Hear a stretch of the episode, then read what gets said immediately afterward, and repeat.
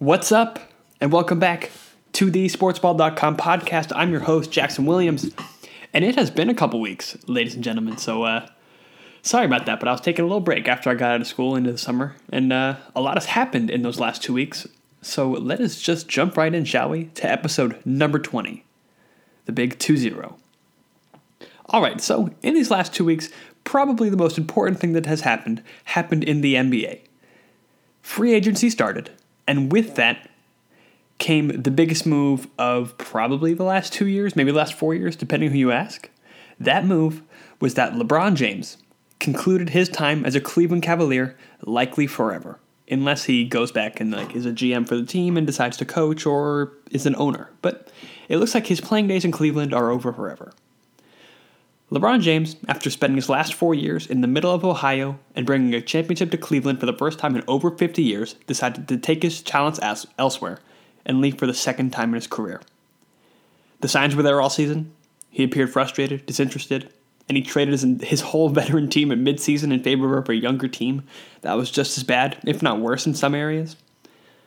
When the season ended, it seemed like it was universally understood that he was going to leave, um, but the question was still there as to whether or whether he would, or if he would resign, or if he would do a one and one, opt into his contract, and just in general, where would he end up?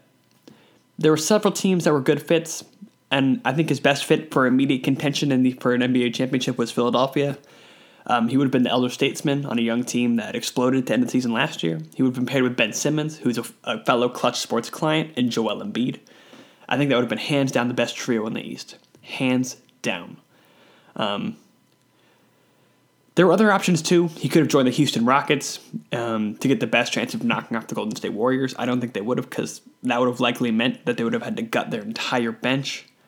Um, but that would have meant they would have had a big three of James Harden, Chris Paul, and LeBron James, who are three of the best distribu- distributors in basketball, um, which would make that a very how do I say this? A, a very popular destination for veterans on minimum deals trying to ring chase for ring chasing veterans who can shoot. I think that's probably the best way to say it. Then there were other teams that were capable too, or seemed like they were on the table, like Boston, the Knicks, the Spurs, even the Warriors, kind of, the Clippers. But none of these teams were good enough. Ultimately, he decided to take his talents to Hollywood, signing a four year deal with the Los Angeles Lakers. That four year deal was worth $154 million, which is his longest and largest contract since initially joining the Miami Heat in 2010 when he left the first time. He immediately becomes the Lakers' best player, obviously. I think he's still the best player in the league um, from an unbiased standpoint, at least. Um, and right when he signed, it looked as if the team was going to be looking to add more big name players like maybe Paul George. But then he spurned them and re upped in OKC for four years. And we'll get into that later because what the Lakers did instead of signing Paul George was probably even more interesting than signing him. So, what they did was they followed up the LeBron James signing, which is a huge deal, probably the biggest signing of the offseason, by signing Lance Stephenson to a one year deal worth $4.5 million. That's right, Lance Stephenson, his longtime playoff enemy, his nemesis, the guy who blew in his fucking ear, to a $4.5 million deal for one year. They then signed JaVale McGee to a one year veteran vet minimum deal, and then they signed Rajon Rondo to a one year, $9 million deal. And yes, you heard me correctly. The Los Angeles Lakers, proud owners of the second worst three point percentage in the entire NBA last season, they went out and signed three non shooters to play alongside LeBron. They quite literally are going outside the blueprint that LeBron has laid out for his own success. That blueprint, in case you weren't aware, is to get a ton of shooters, put them behind the arc, and space the floor, floor for LeBron to drive to the basket and either dunk it or find an open shooter who can spot up from the outside. And while they have those guys who none of them can shoot, I guess the goal was he wanted playmakers around him because he doesn't want to play on ball as much, um, which is hilarious to me because I think he said that every offseason for the last like six years. Um, but it appears that they are still very much in the market for a, another big name player, Kawhi Leonard, who I talked about in the last episode of the podcast about three weeks ago. He's a two time defensive player of the year, a 40% shooter from three. But in general, their lack of the team's lack of shooting from three and failure to address that issue, now that LeBron James is in the fold, is puzzling to say the least. I'm the logic behind that. The official statements and leaks from the Lakers say that LeBron has approved of all of these moves, the signing Rajon Rondo, JaVale McGee, and Lance Stephenson, and then he even recruited Lance Stephenson, which is astonishing to me. But apparently, the the leaks and statements have been saying that the big goal of the Lakers was to surround LeBron James with playmakers who can all create their own shots, as well as letting LeBron, LeBron play off the ball more. And I don't know how, how much are we supposed to believe that? Rondo's a playmaker, and there's no doubt about that. He can he's one of the best passers the game's ever seen. But his ability to create his own shot is not the same as it was in his prime. In fact, I'd go so far as to say it's non non-existent at this point. Um, Lance Stephenson, he can create his own shot, but uh, it doesn't go in a whole lot. I think he shot something like in the low 30s from three last year. So uh, there's that. He's kind of enigmatic. And JaVale McGee absolutely 100% cannot create his own shots. And this is coming from someone who has watched him play for the last two years and enjoyed his style of play. But here's what he is he's a rim runner. He's going to dunk, he's going to catch lobs, he's going to block a couple shots. That's it. That's kind of all that he does. So he's not really a playmaker. And Rondo is a playmaker, but he can't shoot. Lance Stephenson can create his own shot, but that shot doesn't hit. So I don't really know what they're doing. But after all of these free agent acquisitions, this is a very strange roster. They have no one, not a single player who shoots above 40% from three, including two point guards who can't shoot in Lonzo Ball and Rajon Rondo. Their starting center is JaVale McGee after they let Julius Randle walk, and they have Lance Stephenson. What LeBron did is he essentially built a younger version of last year's Cleveland Cavaliers with less three point shooting. That this kind of roster construction is fine and dandy in the East, and it'll help you get a top seed because you have LeBron, and that's simply all you need. And that conference is just much less talented to begin with. But he's in the West now. The West is a whole new animal. You have to compete night in and night out. There are no real rest times. You don't have a real game you can take off, or a play you can sit out, or just a quarter you can just completely check out unless you're up by 20. I don't think the way this roster is currently constructed will be a top four seed in the West, even with the addition of LeBron James. I just don't think they're talented enough. I think they're too inexperienced. I think the guys they got aren't good enough shooters. And the West has gotten better this offseason. But the thing, the thing is with all these with all these acquisitions, except for LeBron James, is that there are all one year deals. And I think this means that LeBron James knows he cannot realistically win a championship this year going against the competition in the West. He's committing to an actual process, something that he has not been a part of since his first stint in Cleveland. This also points to the Lakers planning on being much more active in free agency next year. But going back to the process thing, his first time in Cleveland, it was basically just one giant process to try to get him some players he could win with, and that never happened. He made it to the finals once, but that's because he carried his team the entire way. He went to Miami. That was four straight years of just contention, contention, contention, contention, contention. There were no off seasons. He was just immediately finals contending right there. He went back to Cleveland, very same situation. He traded young guys for assets like Kevin Love, and they were just an old team every single year, but they were still in the finals. Now he's in the West, and he's committing to a process where he's going to help these young players like Brandon Ingram, Lonzo Ball, Julius Randle, or not just Julius Randle just left, but Josh Hart, Kyle Kuzma. He's going to try to help them grow and help them become an elite team in the West, so he can maybe ride up into the sunset as, he, as a veteran on a a veteran on a successful team in like four years once the Warriors kind of burn out. But yeah, that's, that's, that's what I mean by committing to a process. But like I just said, this whole thing with the one year deals points to the Lakers planning on being much more active in free agency next season. Next year, just off the top of my head, I can name three pretty high impact players that are going to be free agents. Jimmy Butler is going to be a free agent. He reportedly has no interest in staying Minnesota long term because he doesn't get along too well with Karl-Anthony Towns and Andrew Wiggins. So that's one. Kawhi Leonard will be an unrestricted free agent if his situation remains the way it currently is, and that it's very likely he could end up in Los Angeles. Though that being said, probably with the Clippers instead of the Lakers. And Klay Thompson could be on the market, but we'll get to that in a second. Let's go back to Jimmy Butler. Jimmy Butler is actually a sneaky good fit for LeBron James in the late stages of career, of his career. Um, he plays a lot like Dwyane Wade, maybe with a little less explosiveness, but what he lacks in explosiveness, he makes up for in his shooting ability. Um, he's a playmaker, and I think that would actually fit quite nicely with LeBron if he truly wants to play off ball, which has yet to be seen. He's never once actually committed to playing off ball in his career. Um, Kawhi Leonard, a very intriguing option because he's like the third or fourth best player in the league when he's healthy, maybe second. Uh, not second, third or fourth, because KD's hands down number two.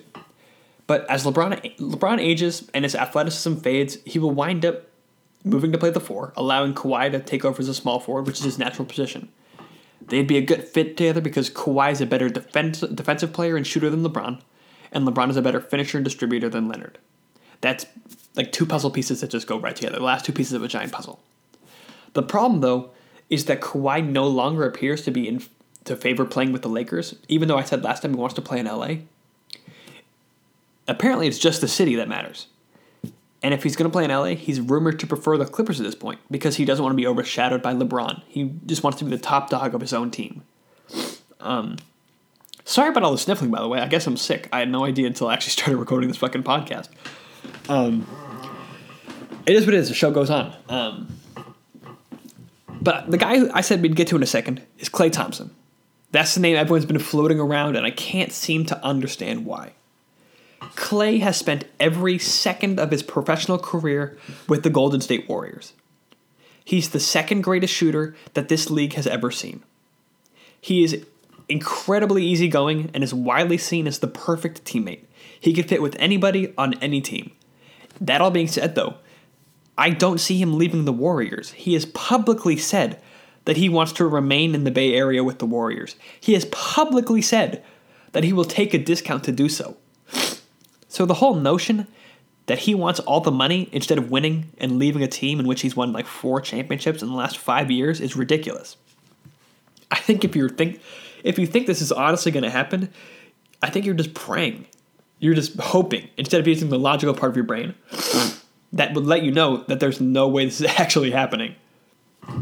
Klay Thompson is a staple of this team, and the ownership has gone out and said that they are willing to pay a massive luxury tax bonus um, to keep this whole thing together. And Klay Thompson is part of the core. They're not going to break up the Splash Brothers. That's the two two biggest pieces in this team that they probably care about the most.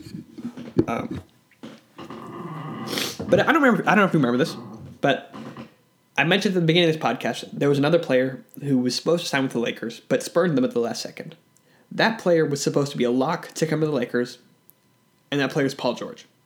He instead opted to stay in Oklahoma City with Russell Westbrook. He signed a four-year deal worth $137 million. He chose to stay with one sorry, he chose to stay with one triple double chasing, stat padding point guard, instead of leaving to play second fiddle to a different stat padding triple double chasing point guard. Because LeBron James is not really a small forward. He's, he controls the ball 90% of the time. He's a point forward.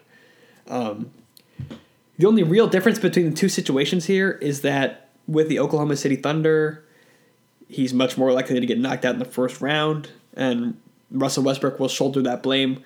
Whereas in the Lakers, when he gets knocked out in the first round, it will be everyone but LeBron James's fault. So the blame will fall mostly on Paul George's shoulders. So that being said, I don't really blame PG for choosing to stay with Westbrook.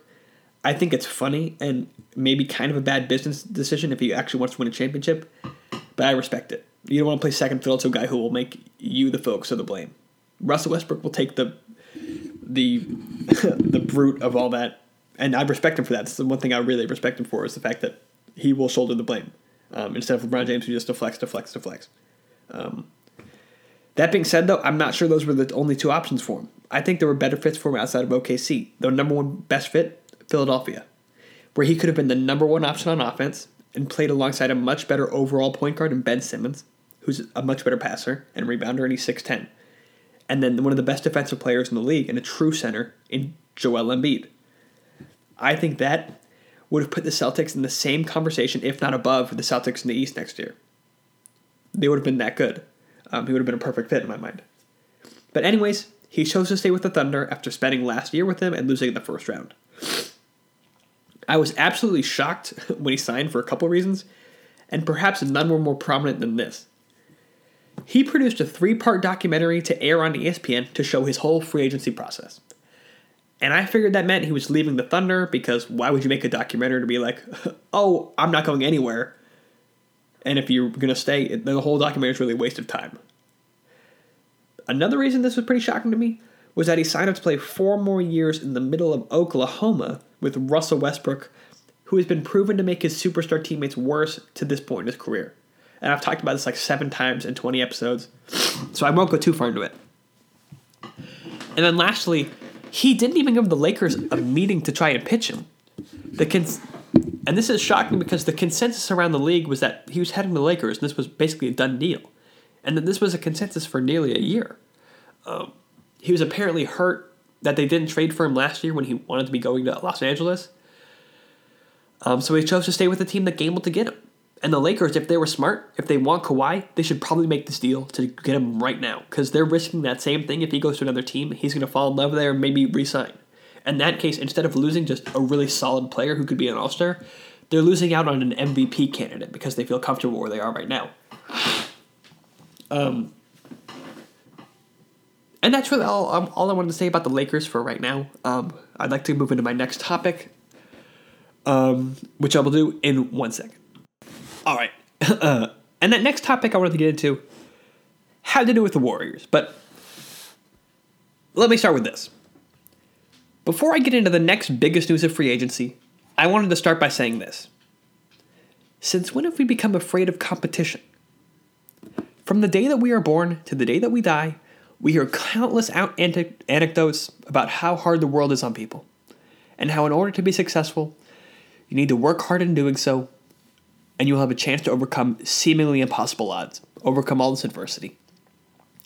The anecdote that I have heard most often, and I, I bet you have heard most often, is that Earth is a dog eat dog world. And I assume that it's the same anecdote that you have all heard as well, because it's a fairly common one. When it comes to sports, we deal, we deal with stacked odds, intense competition, and upsets all the time. Yet recently with the NBA, the last decade or so, it seems as if fans can't stand when the odds are stacked up in favor or stacked up against a certain player. That certain player that the odds are stacked against is LeBron James. The odds were already stacked against him coming into this year, regardless of where he signed. But he signed with the Lakers, who probably have the worst chance of winning of any of the possible teams he could have played for. People seem to have a misconception that LeBron has never had the deck stacked in his favor, almost in omitting the four years he spent in Miami. So, being that the LeBron James fan base has forgotten all of this, it makes all the more sense that they have lost their collective mind over the largest acquisition of the offseason, at least in my opinion. It, maybe LeBron James was the biggest offseason acquisitions for the Lakers, but in my opinion, this right here is the biggest. That acquisition came from the Golden State Warriors, who went out and signed DeMarcus Cousins for $5.3 million, aka their mid level exception. That's right, you heard me correctly. DeMarcus Cousins. You may have heard of him as DeMarcus Cousins, maybe you've heard of him as Boogie Cousins. Regardless, he signed a one year deal to play for the Golden State Warriors. For those of you unfamiliar with his work, maybe you've never heard of him. He's a four time All Star, a two time All NBA player, and is hands down the best big man in the league when he's healthy. So, I bet you're wondering to yourself, why was a player of this caliber available on a one year deal? Well, just before the All Star game last season, he tore his Achilles tendon, which is an injury that is absolutely devastating to any athlete, but particularly for NBA players. So, being that he's a big man who's pretty dynamic, the injury could hamper the player that he is. That scared off a bunch of teams. In fact, it scared off all the teams, as nobody besides the Warriors offered him a significant deal worthy of him signing. So, because he was unhappy with all of that, he called the Warriors. That's right, the Warriors didn't go out and recruit him. He signed the Warriors. He called Draymond Green, Bob Myers, Steve Kerr, Steph Curry, KD, Klay. He called them he called the Warriors. The Pelicans, in all fairness, they did offer him a two year, 40 ish million dollar deal before the season ended. So he did get that offer. But he rejected that because he felt he deserved more, which, to be fair, I think he did. Um, and in the offseason, no other team made an offer. The, offseason, the free agency market was not, not, not, not all that rich. So he's betting on himself here. the Warriors were a logical fit, just from a recovery standpoint, because he might not be able to play until midway through the season. And that is not a gamble that most teams would be willing to take, especially if they would get him on a one year deal. What's the point in paying him money if he's only going to play half the season? So most teams just simply wouldn't wouldn't take that risk. On the other hand, the Warriors are just fine making that gamble. The Warriors have young guys like Jordan Bell and Damian Jones who could get big minutes in that first half. Let him develop. And then they just also re signed Kevon Looney for a one year deal for even more depth. They can afford to let Boogie rest for as long as he needs in order to get to as close as 100% as he could possibly be. He might not even need to play until like April or May. He, he all he has to do is be on the playoff roster and then he can play. If he's 100% and he doesn't play at all till the playoffs, it doesn't matter. He's still the best big man in the league. But, anyways, I got off track. The big story here is that the Warriors, who were title favorites already, went out and signed Boogie Cousins, who averaged, or to this point in his career, he's averaged 21.5 points per game, 11 rebounds, 3.2 assists on 46% shooting and 33.8% shooting from deep. He's been an all star four straight times, and he's made two All NBA teams. And now, while you've probably seen people get mad about this on Twitter, Instagram, YouTube, and even national TV about how unfair it is that the Warriors have all this talent and that the league is unfair and that they're not going to watch. You, who are a much smarter person, much smarter sports fan than the normal one, simply because you are listening to this podcast, need to understand this. The Golden State Warriors are simply taking advantage of the idiocy across the entire NBA. They drafted Stephen Curry. Six other teams could have picked him before the Warriors did. I mean, the Minnesota Timberwolves drafted two different point guards in the same round before Steph was drafted. Klay Thompson fell, slipped in the draft, and the Warriors took advantage. Draymond Green fell to the second round. Then they took advantage of Kevin Durant's free agency to entice him away from Oklahoma City with a fun playstyle that would allow him to maximize his potential and win a title in the process. Just think with Kevin Durant, if the OKC Thunder actually re signed James Harden instead of letting him go over pocket change for the owner before maxing out that same owner's credit card for Paul George, or as I like to call him, Kirkland brand Kevin fucking Durant and Carmelo Anthony, then they probably would have kept Kevin Durant, James Harden, Russell Westbrook, three MVPs, and had several championships. And then the fact that no one took advantage, I mean, then they, after Kevin Durant, they then took advantage of the fact that no other teams wanted to, to take a gamble on Boogie Cousins because of his injury. You can't really be mad at the Warriors. Be mad at your own general managers and front offices for being morons. Think about this when you're thinking about how unfair it is that the Warriors got Boogie. He just signed a one year deal worth $5.3 million. 5.3. Here are players that signed in the same offseason, this offseason, making more money on one year deals. Rajon Rondo signed a one year deal with $9 million. Trevor Ariza signed a one year deal with $15 million. Tyreke Evans signed a $1 million deal, dollar deal with 12 or one year deal worth $12 million. Kentavious Caldwell Pope signed a one year deal worth $12 million. Mario Hezonja signed a one year deal worth $6.5 million. And there are countless other contracts too. Just think Boogie Cousins, an all NBA player, signed for less than all of those players and will be on a better team, all because your general managers can't get their fucking priorities straight. The Warriors are just taking advantage of the mass idiocy around the entire league. It is not their job to make shit more competitive for everybody else, to make sure that LeBron James has a chance to compete. Their job is to get better, to win, and to win for as long as possible.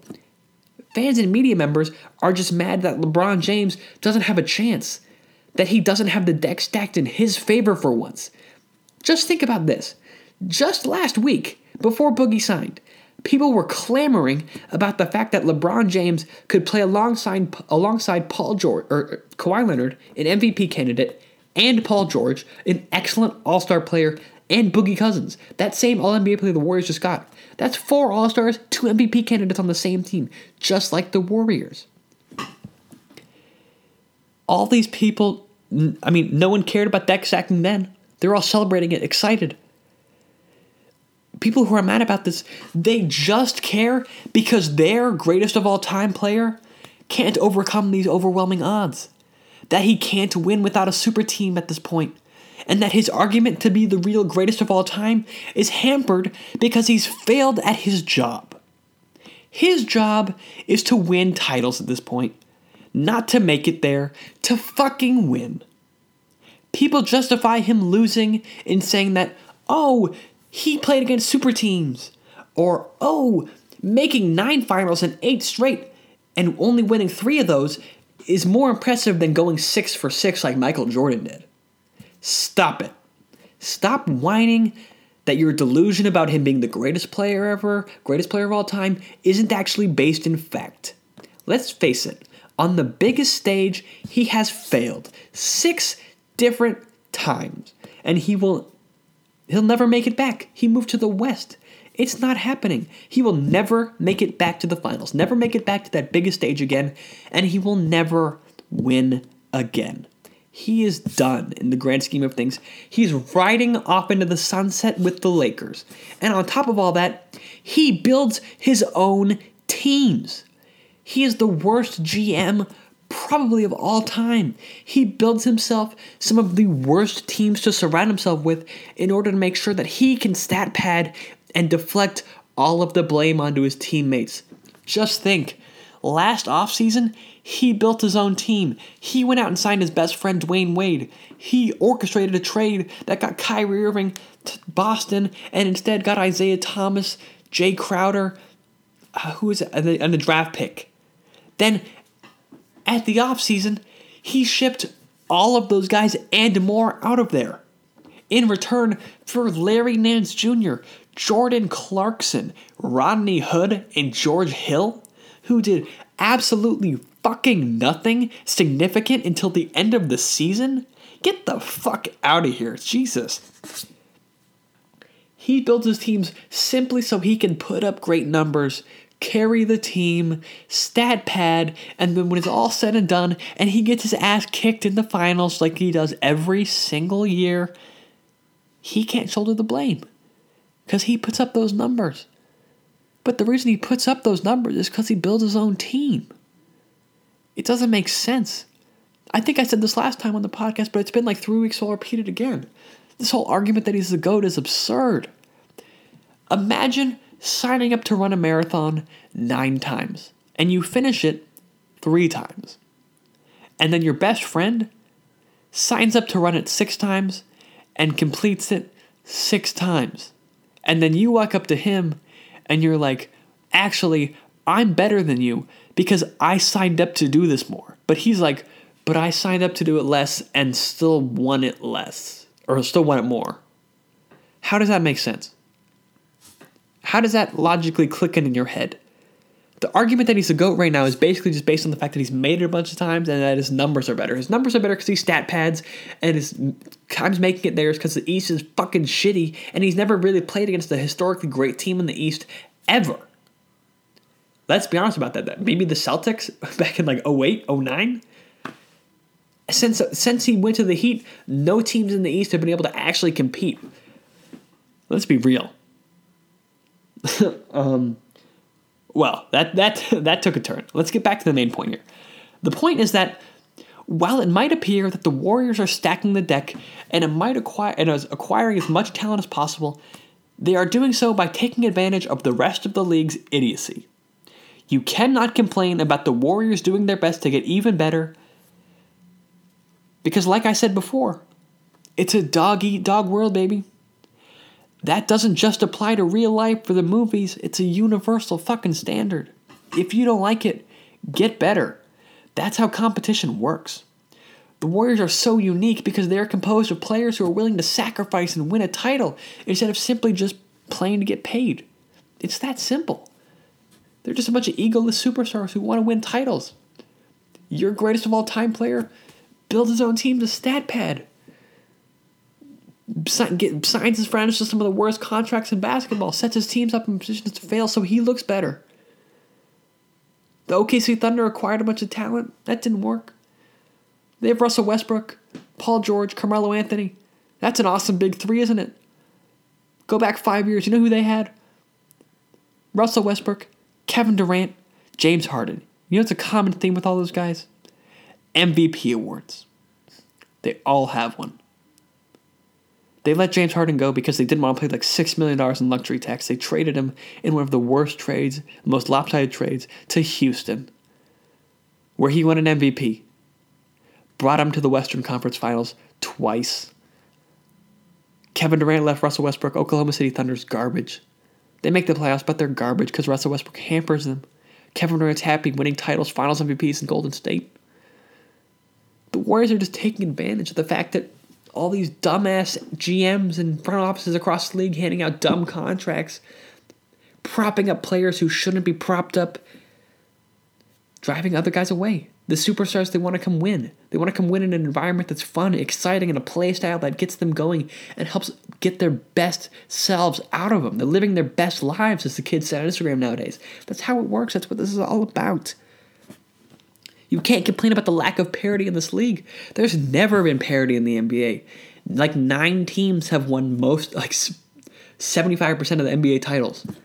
Be real. It's happened forever. Um, yeah, I, I got off track. I think I, I think I made my point. Basically, while people are complaining about the lack of parity and how the Warriors are making this thing unfair, you cannot blame the Warriors for getting better. Is the main point of this.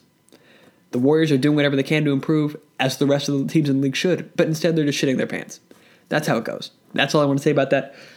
and that all stems from that that the Warriors signed Boogie Cousins, and now we'll have only the second time in NBA history have done something. They will have five All Stars from the previous season in their starting lineup. That's only been done one other time, and it was with Russell's fucking Celtics, baby. The Warriors are fucking stacked. Bada bing, bada boom, as I think what Boogie Cousin said on his like Instagram when he announced it. Bada bing, bada boom, bada bing, bada boom. He's a warrior.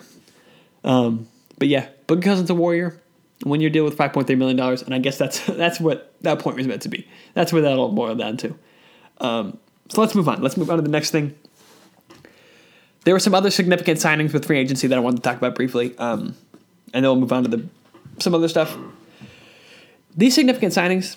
Let's start with this one. Nikola jo- Nikola Nick Nikola jo- Jokic Jokic Jokic, Jokic. I can't. Have, I've never been able to pronounce it, and that was probably just really embarrassing that I tried like six times just now. But it is what it is.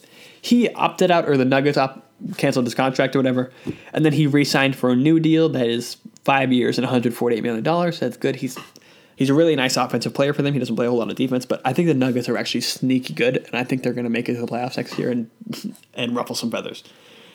None of the Warriors, but I could see them going toe to toe with a team like the Thunder or the Rockets at this point. Chris Paul, there were questions up in the air about whether or not he'd actually stay in Houston because he they might not have wanted to pay him the max, but he signed a four-year deal with a $160 million deal and then broke the news on Instagram in a picture with a caption that read unfinished business, which um, is hilarious because the business that they left unfinished is not getting finished anytime soon. They have n- no money to spend on other free agents to get better while the Warriors are improving. Sorry to break the news to Houston fans and the fans of the quote unquote point god. He's not winning a championship in Houston. Last year was as close as they're ever getting. Sorry. Um, then DeAndre Jordan, he left the Clippers for the Mavericks just like he should have done like four years ago, but there was a huge hostage situation. I'm sure you know what I'm talking about. Um, Julius Randle was not re signed by the Los Angeles Lakers. He left to go to New Orleans on a two year, $18 million deal. I think it's a perfect signing. He fills that hole left by Boogie Cousins pretty nicely. Um, Trevor Ariza was not re-signed by the Houston Rockets. He left and signed a one-year, $15 million deal with the Phoenix Suns. And this greatly hurts the Rockets because Ariza was the only player on their team who could somewhat check KD on the perimeter. He they forced him back into being a, a really like extreme version of what he was in OKC, just isoing the entire time because that's all he could do in OKC. Um, But he was the only player who could do that, and there's no real replacement for that on Houston who can do that to KD again. So that's a pretty big loss. Um, Dwight Howard, he was traded from the Charlotte Hornets to the Brooklyn Nets. And then the Nets bought him out because they just don't want to be a part of him. they don't want any part of that shit. Um, and then he signed a two year deal with the Washington Wizards. Um, that's going to be interesting because you're going to pair him, a clubhouse cancer, with John Wall, a clubhouse cancer. That's like pairing, like some people are like vinegar and olive oil, they don't mix. This is like nitrogen and glycerol. This shit's gonna explode in like three weeks, and I'm so excited to see all the drama that unfolds with this fucking shitty team like four weeks into the year. Um, and then on top of all that, the Wizards had signed Jeff Green. So this is going to be a really fun chemistry experiment out east. Um, the Warriors then signed somebody else for their bench. They signed Jonas Jerebko from the Utah Jazz. He's gonna, he signed with the Warriors today after he cleared waivers on Monday. Um, he's a nice stretch four that shoots about 40% from three. Um, so that's a very solid bench player for the Warriors, and I'm once again surprised that they were able to get someone get someone like this. Um, and then the best part is the, the rest of the league is going to complain about it all year. Whenever he makes his three, how the were the Warriors able to get this guy? The league is unfair. Fuck off. You could have got him. 29 other teams could have claimed him. They didn't. They, he fell through the waivers, and the Warriors got him. Then perhaps the most important of all of these other significant signings that's going to happen, or most, I guess they're not, they're not all signings yet because this one hasn't happened yet. But Carmelo Anthony, it was reported, is going to end up parting ways with the OKC Thunder this offseason. They don't want him. He's either going to be bought out and stretched, his contract's going to be stretched over like six years, or they're just going to trade him. But either way, they're going to get rid of him, and that's going to save them $100 million in terms of the luxury tax. But um, it was reported today that the likely destination for him is the Houston Rockets. Because not only did they lose Trevor Ariza, like I just mentioned, just today, on Monday, July 9th, Luke Richard and a went to sign with another team. Their two best perimeter defending wings, the only two guys who could really check KD and like clamp up the Warriors, left. And they're going to replace him with Carmelo Anthony, the guy with a broken down body who's slow and a bad outside shooter. He's an awful fit in the Houston Rocket system. He's a bad three point shooter. He shoots like 35%. All he does is pump fake and hit mid range jumpers. That's not what you want. All Houston's based around is getting easy dunks and layups and hitting threes. This Houston thing, they're quietly having the worst offseason of any team in the league, and the Lakers are up there too. it's like a cakewalk for the Warriors because GMs are idiots. Owners are idiots. They don't know what they're doing. They're building these shitty teams trying to trying to compete with the best team probably of all time, and it's not working. You're just shooting yourselves in the foot before the season even starts. Um, but yeah, so Melo's most likely going to Houston, and that's hilarious. Um, and that's basically it for the uh, free agent signings, trades, and all that that's happened to this point to July 9th um, that I wanted to talk about at least. I'm probably forgetting one or two, but they're probably not a big deal from forgetting about them. Um, and the la- I wanted to talk about one other thing with the NBA was just talk about who won the awards at the end of the season. Um, yeah, so the NBA had their big awards show. I think it was two weeks ago, which is that show is a disaster. By the way, it's not entertaining at all. It's super awkward. I much prefer when the players could like make their heartfelt speeches in like a meaningful way in front of their teams instead of broadcasted on national television on a stage, wearing dress up in front of celebrities. Um, but anyways, here are the winners of the awards. James Harden won MVP. I, he should have. He won it over LeBron James and Anthony Davis. The Rookie of the Year, Ben Simmons won this. I am incredibly disappointed in this. Uh, Donovan Mitchell and Jayson Tatum were the runners up. I thought Donovan Mitchell should have won this because Jayson Tatum, or not Jayson Tatum, um, Ben Simmons wasn't actually a rookie. Um, he was on the roster last year, or the year before last year with the Philadelphia 76ers, and he could have played, but he didn't. So he basically redshirted, and I don't think that should count as a Rookie of the Year. And Donovan Mitchell was incredible um, and led his team to a first round upset over the Thunder. And he looks like a young Dwyane Wade. He's so much fun to watch. The Utah Jazz are such a sneaky, fun team in this NBA. Um, Coach of the Year, Dwayne Casey won from the Toronto Raptors, and he was fired like a week after the season ended because he couldn't beat the Cleveland Cavaliers because superstar DeMar DeRozan shit the bed again. Um, I was fine with this, but I thought Brad Stevens should have won, or I thought Quin Snyder should have won. Those guys were the other two runners up. I would have gone with Quin Snyder because what he did in Utah this year was incredible. Um, and I think he's might be the best coach in the East besides Gregg Popovich, or the West besides Gregg Popovich. And you can give it to Brad Stevens every year, but it's redundant. He's an incredible coach. Um, the defensive player of the year was Rudy Gobert, who only played like 50 games over the runners up Anthony Davis and Joel Embiid. I would have it to Embiid. He's just a beast on the inside. He was incredible on defense all year in his full, first full season. Uh, he was just a, a, complete joy to watch. Um, and then sixth man of the year, the last award I want to talk about is Lou Williams. Um, he was absolutely deserving. I think he won it for with. This might have been his second time winning. Um, and the runners up were Eric Gordon and Fred Fred VanVleet. All three of those guys were deserving, but Eric, Lou Williams was incredible this year. I watched him drop like 45 on the Warriors in a loss and then over 50 in a win off the bench. The guy was incredible all season, and I'm happy for him that he got the award. Um, and then I wanted to wrap up this episode. I don't think this episode's going to be very long. um, you already know that because you've seen how long this is, but I wanted to quickly wrap up this episode by talking about the MLB and where it is right now. Um, just look into the standings. Um, because the MLB All Star break is about to start. We're gonna look at the All Star teams, um, look at the look at the snubs and all that. So quickly, let's just look at these standings. In the American League East, the Red Sox, who are probably the best team in baseball right now, are 63 and 29 and lead, lead the division by 2.5 games over the Yankees, who are 59 and 30. Those two guys are the only teams in the AL East who are really competing. I mean, the Rays are 46 and 44, but they are 16 games back, um, so they're out of it. Um, unfortunately, the Rays have actually been pretty fun this year. They've implemented something called the opener, which is like the reverse of a closer, and it's actually since they've done it, they've had like the best ERA in all of baseball. Um, and their opener most times is Sergio Romo, so that's extra fun for me because he's former Giant, got the final out of the 2012 World Series. If you don't remember, he froze Miggy Cabrera with a fastball down the dick. Oh, it was incredible. Giants are um, but yeah, so the Red Sox lead that division. They're probably the best team in baseball right now. They're incredible both on the home and away. Um, they have they haven't lost more than twenty games either place. At home, they've lost only twelve games. Um, but yeah, the Indians are leading in the AL Central with a record of forty nine and forty, and they're the only team that's above five hundred in that entire division. And they're they're a bad road team too. They're below five hundred on the road, but I don't see anybody in that division making a push. They're all awful teams in that division. The AL West is incredible this year, just stacked from uh, top to four. Not bottom, because bottom's the Texas Rangers, and they're awful. They're garbage. They're this horseshit. Um, the Astros lead the division with a record of 61 and 32. They are incredible. Just they're my favorite team in baseball to watch right now, besides the Giants. Um, they're stacked from top to bottom. Their rotation is the best in baseball. They have some, they have a guy in their bullpen who's done like 60 innings with an ERA below one.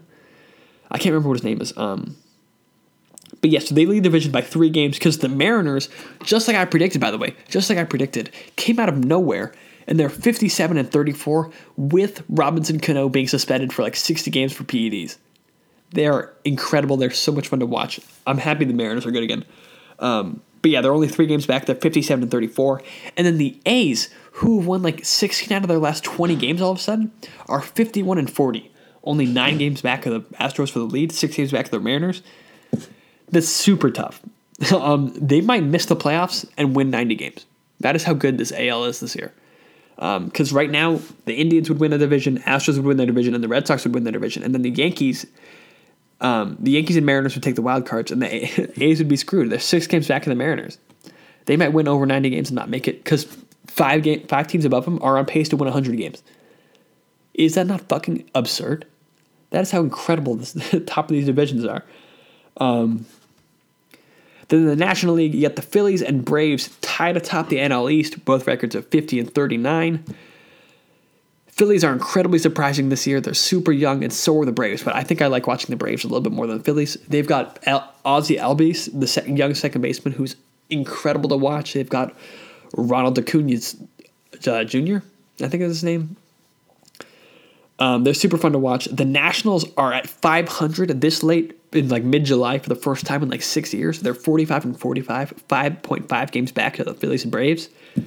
Um, and then the Mets are a total dumpster fire. They have the worst offense in professional baseball. They are 36 and 52. They have somehow have more um, less wins than the Miami Marlins, who are a total dumpster fire and are rebuilding. They traded away like six of their star players or the best players. Um, but yeah, but the Marlins are 38 and 55, bottom of the division, right next to the Mets. And the Mets, they're so bad. They're actually listening to offers on Jacob DeGrom, Steven Matz, and Noah Syndergaard. Noah Syndergaard throws like 98. He's Thor. He's like one of the hardest throwers in all of baseball for striking pitchers. He could be a huge piece for a contending team down the stretch if they're trying to make a playoff push. I remember him pitching in 2016 AL wildcard game against the Giants. He was like he dueled against Bumgarner, seven strong, seven strong. I think he did he did not allow a single run. At one point, he struck out like seven straight Giants. The man is a fucking incredible pitcher. And then Jacob Degrom, they've lost like six, like eleven straight decisions for him, but he's got an ERA of like one point four eight. He's been absurd all year. I wrote a piece about both of these guys um, on the site sportzball.com with a Z. Check it out because I'm clearly incoherent right now. Um, but both of those guys are incredible to watch, and that team is somehow in the basement. And I picked them to win the fucking World Series, so I feel like a moron. Um, but yeah, that's what it, that's it, that's what that's what the sitch is in the NL East. Um, in the NL Central, the league leaders are the Milwaukee Brewers, which is super exciting. Super happy the Brewers are back in there. They're 54 and 37. They've got a one game lead on the Cubs, who are 51 and 36. Not surprising at all. They've got this loaded with young talent, and Kris Bryant's missed a bunch of time too.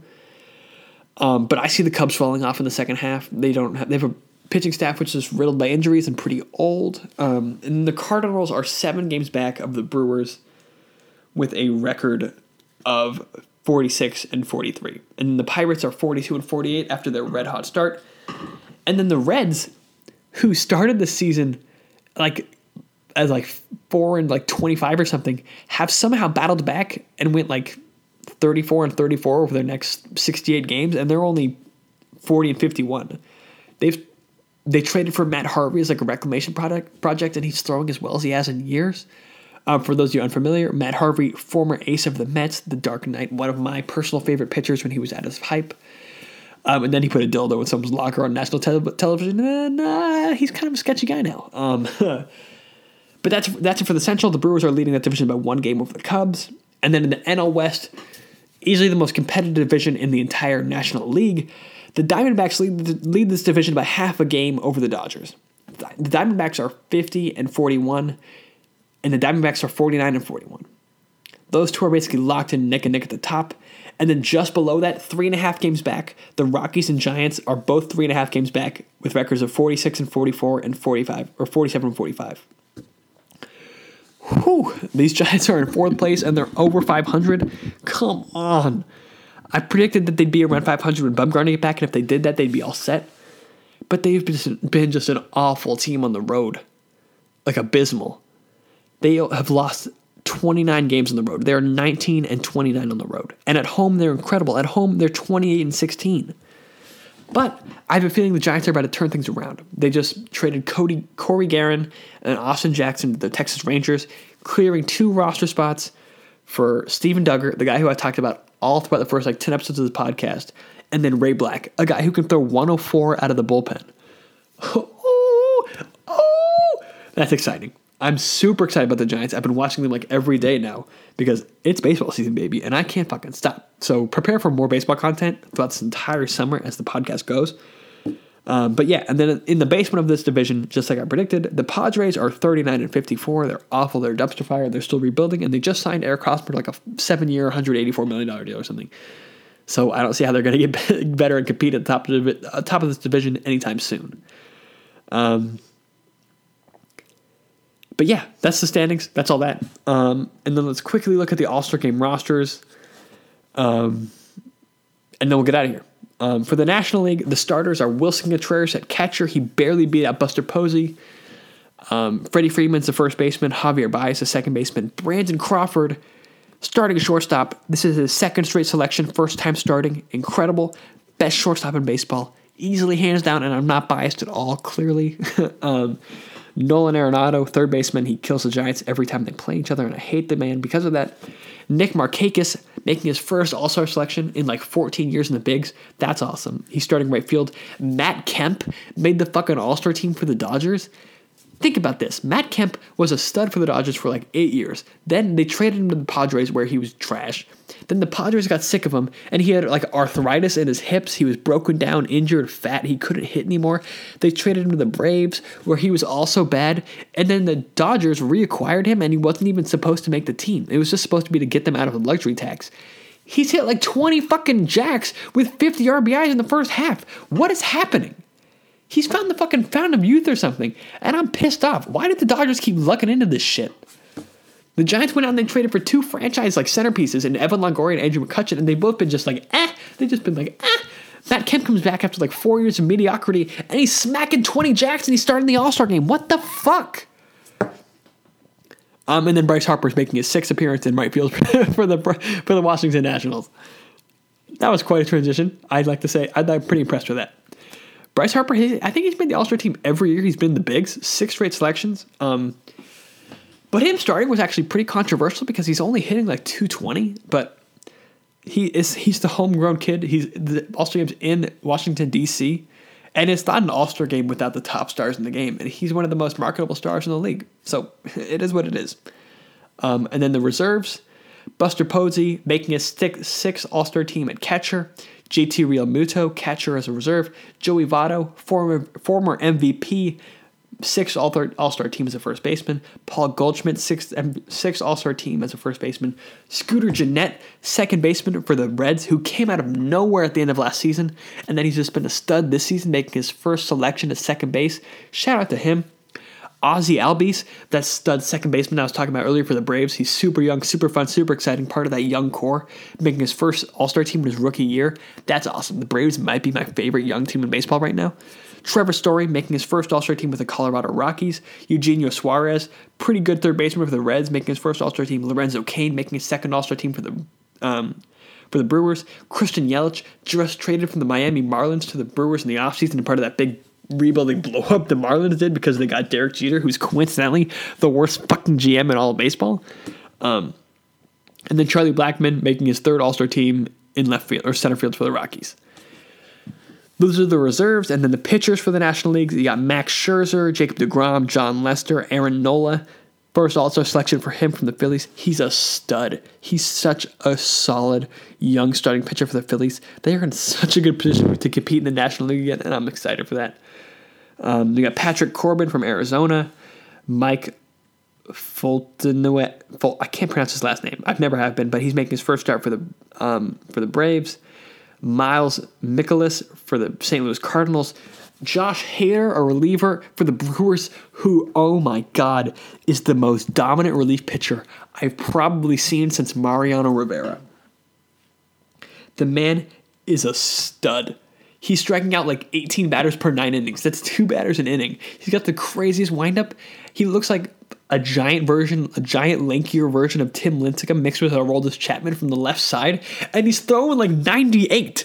You got to look up a highlight. Josh Hader, he's incredible. You got a mainstay in the All Star team, Kenley Jansen, Sean Doolittle, Brad Hand from the Padres, and then Felipe Vázquez from the Pirates. And that's the entire uh, National League All Star team right there. As of right now, players will get replaced with injuries and stuff. I'm pretty sure Buster Posey's not going to play, and he's going to repl- get replaced with Yadier Molina, um, just because he's got hip stuff dealing with. Um, for the American League starters, we got Wilson Ramos, a catcher for the Tampa Bay. Jose Abreu, first baseman from Chicago. Jose Altuve, reigning MVP, making his sixth All Star team from Houston. Manny Machado, who's on the trade block, on making his fourth team from Baltimore. He's playing shortstop this year. He's incredible. I think I like him much better as a shortstop than a third baseman, but he's fucking incredible with the glove at either spot. Jose Ramirez, he's hit like 20 jacks this year for Cleveland. He's playing third. Mookie Betts, Mike Trout, and Aaron Judge is that starting outfield. So, oh my God. That's a fucking gnarly outfield. Mookie Betts is like 22 jacks. Mike Trout is having the best statistical season of his career. And then you got the judge, Aaron Judge. The court is in fucking session, bro. He's hit like 25 jacks already in his second season. I can't get over how good he is.